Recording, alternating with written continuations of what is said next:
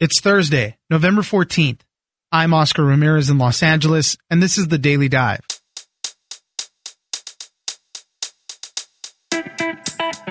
The House's public impeachment hearings got underway on Wednesday with testimony from top State Department official George Kent and the top U.S. diplomat to Ukraine, Bill Taylor.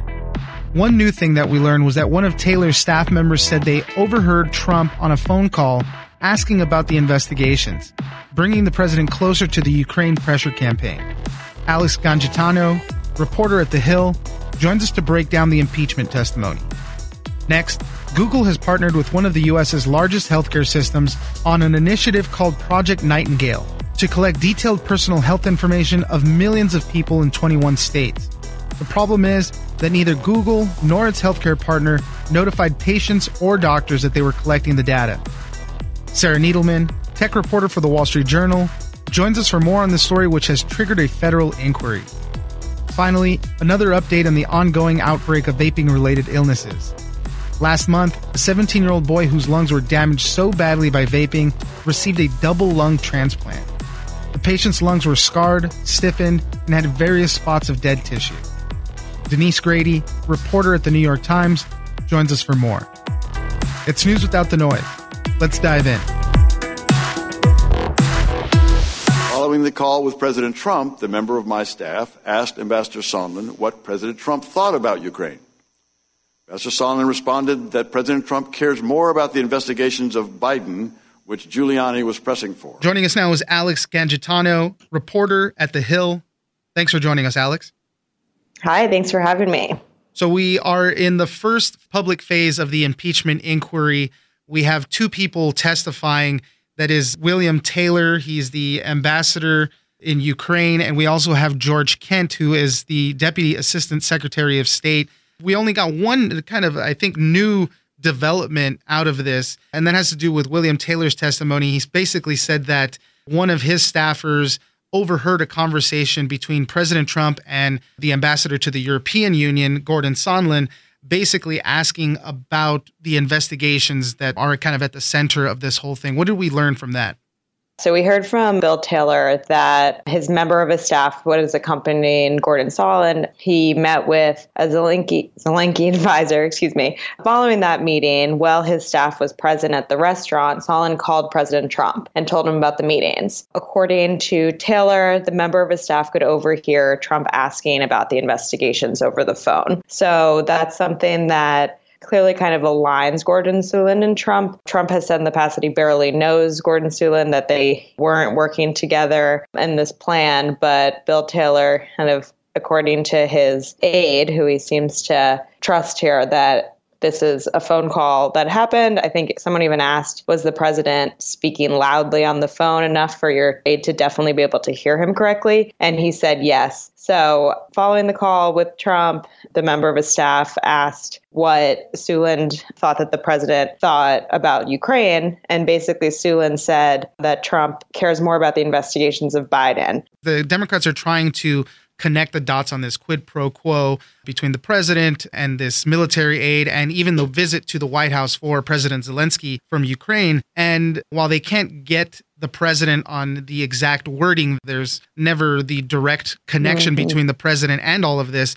This really points to kind of the pressure campaign by all of the aides Rudy Giuliani, Gordon Sondland, all these other people. And this is where William Taylor was testifying to basically hearing all of this stuff play out. These are all the players that were involved that were making this pressure campaign. Democrats say was at the direction of the president. Democrats are really having him repeat if this is something in his years of public service that he's seen happen at this kind of pressure campaign that Giuliani is pushing. And again, he said, no, this is not something that is normal. The GOP's lawyer kind of used interesting wording. He acknowledged that it was maybe an irregular channel um, to work with the Ukraine right. um, through this pressure campaign, but it's not outlandish. And so even just acknowledging that, yeah, this might be a little out of the ordinary, but is it an impeachable offense here? The Democratic side and the Republican side both got 45 minutes to question William Taylor and George Kent. What did you make of their styles and the substance that they got out of that? On the Democratic side, they basically laid out their whole plan and tried to connect as many dots as possible. On the Republican side, they tried to focus on Hunter Biden and Burisma and why was he even there. They spent a majority of the time trying to delve into that. And I kind of felt like it wasn't very effective because William Taylor, they're not involved in any of that stuff. So the answers were very much, I don't know. William Taylor and George Kent have distanced themselves from the Bidens in the sense of just saying we weren't involved with Hunter Biden's business operations with Ukraine, whereas Ranking Member Nunes is continuing to push them to question what's the full extent of Hunter Biden's involvement with this Ukrainian natural gas company. Of course, also the Republicans want Hunter Biden and the whistleblower to testify. And so the Democrats are continuing to shut that down. And of course, Nunes, who is considered a Trump ally, is also pushing what Democrats call these conspiracy theories out of the White House that have to do with Hunter Biden and the Ukraine. Jim Jordan specifically was making the argument over and over again that there is no wrongdoing in all of this for two reasons. One, the military aid that is at question here was eventually released. And the other mm-hmm. thing was that there was no investigation done by the Ukrainians. So, therefore, since the aid was released, the investigations didn't happen there is no there there because these things didn't happen, which are the center of the Democrats' argument. It's impossible for the president to have done a quid pro quo in all of this.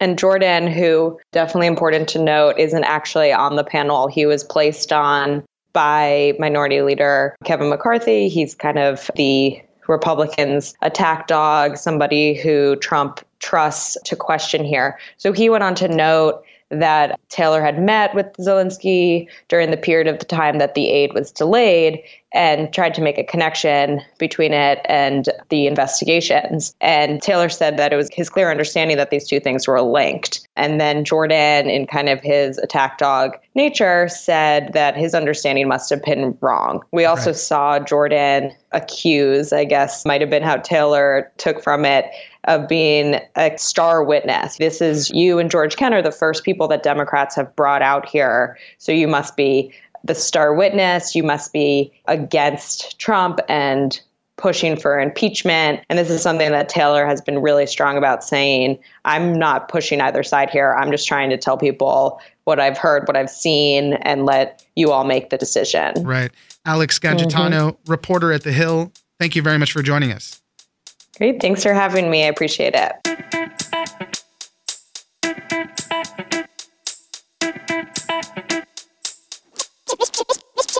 Without notifying patients or doctors, has begun sharing with Google uh, personally identifiable information on millions of patients. So we're talking about names and birth dates, lab tests, doctor diagnoses, medication, hospitalization history, uh, some billing claims, and other clinical records. Joining us now is Sarah Needleman, tech reporter at the Wall Street Journal.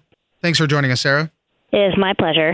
We're going to be talking about Google's Project Nightingale. It's gotten a lot of attention since you guys at the Wall Street Journal did a report talking about it. Basically, Google has engaged with one of the US's largest healthcare systems, Ascension, based in St. Louis. They're a Catholic chain of about 2,600 hospitals, doctors' offices, and other facilities. And they're collecting detailed personal health information from millions of Americans across 21 states. And a lot of people were not happy to know that possibly some of their information could have been collected for this. Sarah, tell us what the project is about and then some of the other details following that, because now that this news has come out, it has triggered a federal inquiry into this. This initiative is basically a partnership between Google and Ascension. And under this partnership, uh, Ascension, without notifying patients or doctors, as you said, has begun sharing with Google personally identifiable information on millions of patients. So we're talking about names and birth dates, lab tests, doctor diagnoses, medication, hospitalization history, some billing claims, and other clinical records. And the idea is for Google to move that data into its cloud computing system and be able to use technology to make suggestions on things that patients may or may not want to do. For example, artificial intelligence would maybe suggest a certain treatment plan, or it may automatically predict and map the outcome of certain procedures or medications for a particular patient. Part of the problem is that Google wants to help create these next systems that the hospitals and everybody can use. Uh, you know, obviously they're doing this with Ascension right now, but the thought process is that they could sell this to other hospitals and other healthcare systems. And you need all this information to train the AIs to create the system. And while a lot of people would say, hey, this is, would be a great thing, when you're getting the data of a bunch of people without their permission, that is the big problem. But Google themselves say that this is all perfectly legal. Under HIPAA, which it refers to the Federal Health Insurance Portability and Accountability Act of 1996. That generally allows hospitals to share data with business partners without telling patients, as long as the information is used to help the uh, covered entity carry out its healthcare functions. So right now, privacy experts are saying that it, it does appear permissible under federal law, but nevertheless, the government is looking into just exactly how this data will be handled, who's going to be handling it, what are the potential uses for it. And Google has said they do not plan to use it to sell advertisements. But there are many other potential uses that are being questioned and scrutinized right now because it's unclear. There could be research possibilities, and that's something Google has not commented on. The Wall Street Journal first reported this on Monday. And since then, everybody was up in arms. There was lawmakers that were not happy with this. The optics of this are really bad because patients and doctors themselves really didn't know that this information was being shared. So now there is a federal inquiry. Lawmakers want to know more about what's going on here because they're scared that there's not being enough done to adequately protect patient data in this mind, the HIPAA law was passed decades ago, well before we were thinking in terms of this kind of technology. Just it's not something we were able to fathom at the time. And so now the question is, you know, just because it is legal to not disclose this information, maybe that no longer makes sense. Maybe now in 2019 that law no longer applies, or perhaps it's because of the scope of this. We're talking about such a large amount of data that lawmakers didn't foresee back in 1996. And so, just in, in, in an era now when we're so concerned about privacy and we see how technology captures you know so much personal data and, and how it's out there and, and the risks that come with that data being exposed to potential bad actors, you have to stop for a moment and pause and think and say, well, whether or not it was legal doesn't necessarily mean it's the best thing for everybody involved. So there could be potential positive outcomes. Some doctors say that they uh, are looking forward to the opportunity for records to be uh, more easily attainable, perhaps across state lines, more quicker when someone's life is on the line and there's a very short period of time to be able to access information quickly is important. So there are many different moving parts here to, to take into consideration people always think, oh, this is always is a big business dealing. And while experts do say that Google could get tens of millions of dollars if they repeat this work that they're doing for other healthcare clients and whatnot, Google, for their part, said that they're not making any money on this right now, or not. They're not charging Ascension anything for this. Right now, Google is not being paid for the work, but Ascension is incurring costs as it trains its staff to uh, use Google's technology. So they did not disclose the financials of the deal, but you have to imagine that at some point there will be financial benefits to be reached by any company that performs a service, especially of this size. And like you did point out, once this technology is gone through the test and, and it's been established, it is something that could potentially be repeatable with other healthcare concerns besides Ascension. And then that's where um, Google could potentially make lots of money down the road. So this is a, a business with shareholders, and that's how the world works. So certainly we can expect to see some sort of monetary outcome on behalf of Google for this. Sarah Needleman, tech reporter at the Wall Street Journal. Thank you very much for joining us. My pleasure.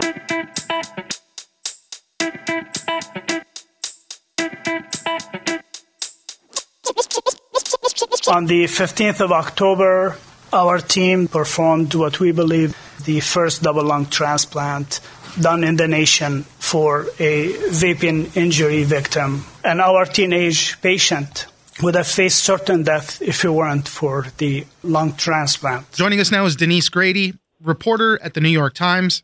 Thanks for joining us, Denise. Thanks for having me. We've been following the story of all these vaping related lung illnesses. I think right now over 2,000 people have been sickened by this, and just about 40 people have died because of this. Just last week, we heard the CDC identify a potential culprit, vitamin E acetate. But right now, the latest thing that we heard is that there was actually a life saving surgery done on a 17 year old. He had a double lung transplant because his lungs had deteriorated so badly. He would have died if he did not get this transplant. Denise, tell us a little bit about this story. This all began when he was 16 vaping is when he got sick and he passed his 17th birthday in the middle of it. So this is a young teenage boy. Nobody knows what he was vaping. At least the doctors didn't disclose it. But he got sick in September and wound up in the hospital. And the first thought was that he looked like he had pneumonia. And he got sicker and sicker and was put on a ventilator to help him breathe. And that was not working well enough. He was transferred to another hospital where they took a pretty desperate measure of hooking him up to another machine that bypasses your lungs and puts the oxygen right into your bloodstream. And they use that for people with lung failure. And they tried that for a while. And even that wasn't working. Even with that, they could not get enough oxygen into him to keep him alive. And meanwhile, he just was not improving. If anything, he was getting worse. So then he was transferred again to Henry Ford Hospital in Detroit, which has the ability to do a lung transplant. And they realized that he didn't have very much time left, and they put him on the list for a transplant. And this is something that's not decided. Whether you are qualified or whether you get to the top of the list isn't up to the hospital. It's a national organization that sets criteria for this. And because he was so young and he had so little time left and his lungs were just pretty much destroyed, he went to the top of the list, and somebody else's bad luck was his good fortune, and he got a pair of lungs from a deceased donor. And he had that surgery on October 15th. They didn't really start talking about it until this week, and apparently he's doing well. Researchers he's, have described the lung damage from this vaping illnesses that they have seen as like chemical burns, similar to people who have inhaled toxic fumes from like industrial accidents, things like that. What did this patient's lungs look like? The doctor said he'd never seen anything like it. He said there were dead spots in the lungs and they were scarred and stiff. It was hard to even get them out of his chest. And the doctor said, This is an evil that I've never seen in 20 years of doing lung transplants. He said he'd never seen anything like it. We don't know exactly the name of this patient, but the family did want to get the word out about this, obviously, now that he's doing a little bit better but they wanted to get the word out as a cautionary tale to anybody who is vaping or even the people that might be going through this right now that are ill as well, just that this is bad news they said that they hoped that you know if it would save somebody else it would be worth it and they made a point of saying that before this happened he was a perfectly healthy kid they said he was an athlete and doing well in school had lots of friends and then he gets sick and the next thing you know he wakes up in the hospital with a tube down his throat and a new set of lungs in his chest. It's just been a horrendous time for them, it sounds like. He is lucky that he does have youth on his side. So doctors think that that will help him in his recovery and the longevity of life. But the median survival rate after somebody has a lung transplant is about seven years.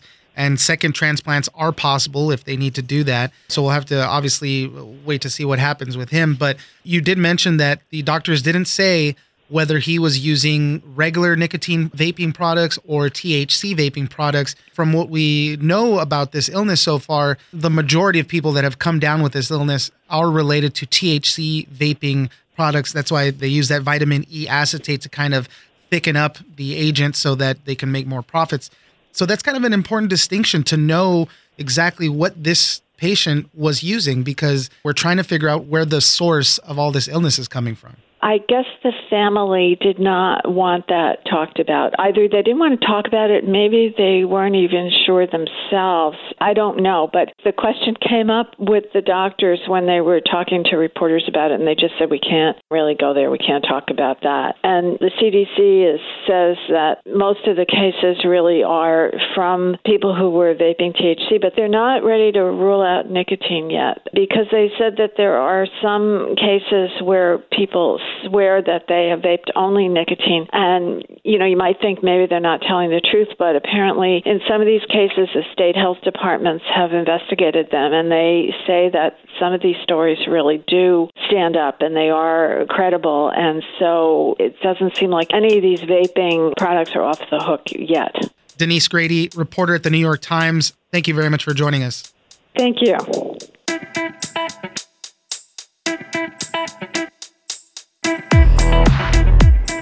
That's it for today. Join us on social media at Daily Dive Pod on both Twitter and Instagram. Leave us a comment, give us a rating, and tell us the stories that you're interested in. Follow us on iHeartRadio or subscribe wherever you get your podcast. This episode of The Daily Dive is produced by Victor Wright and engineered by Tony Sorrentino. I'm Oscar Ramirez, and this was your Daily Dive.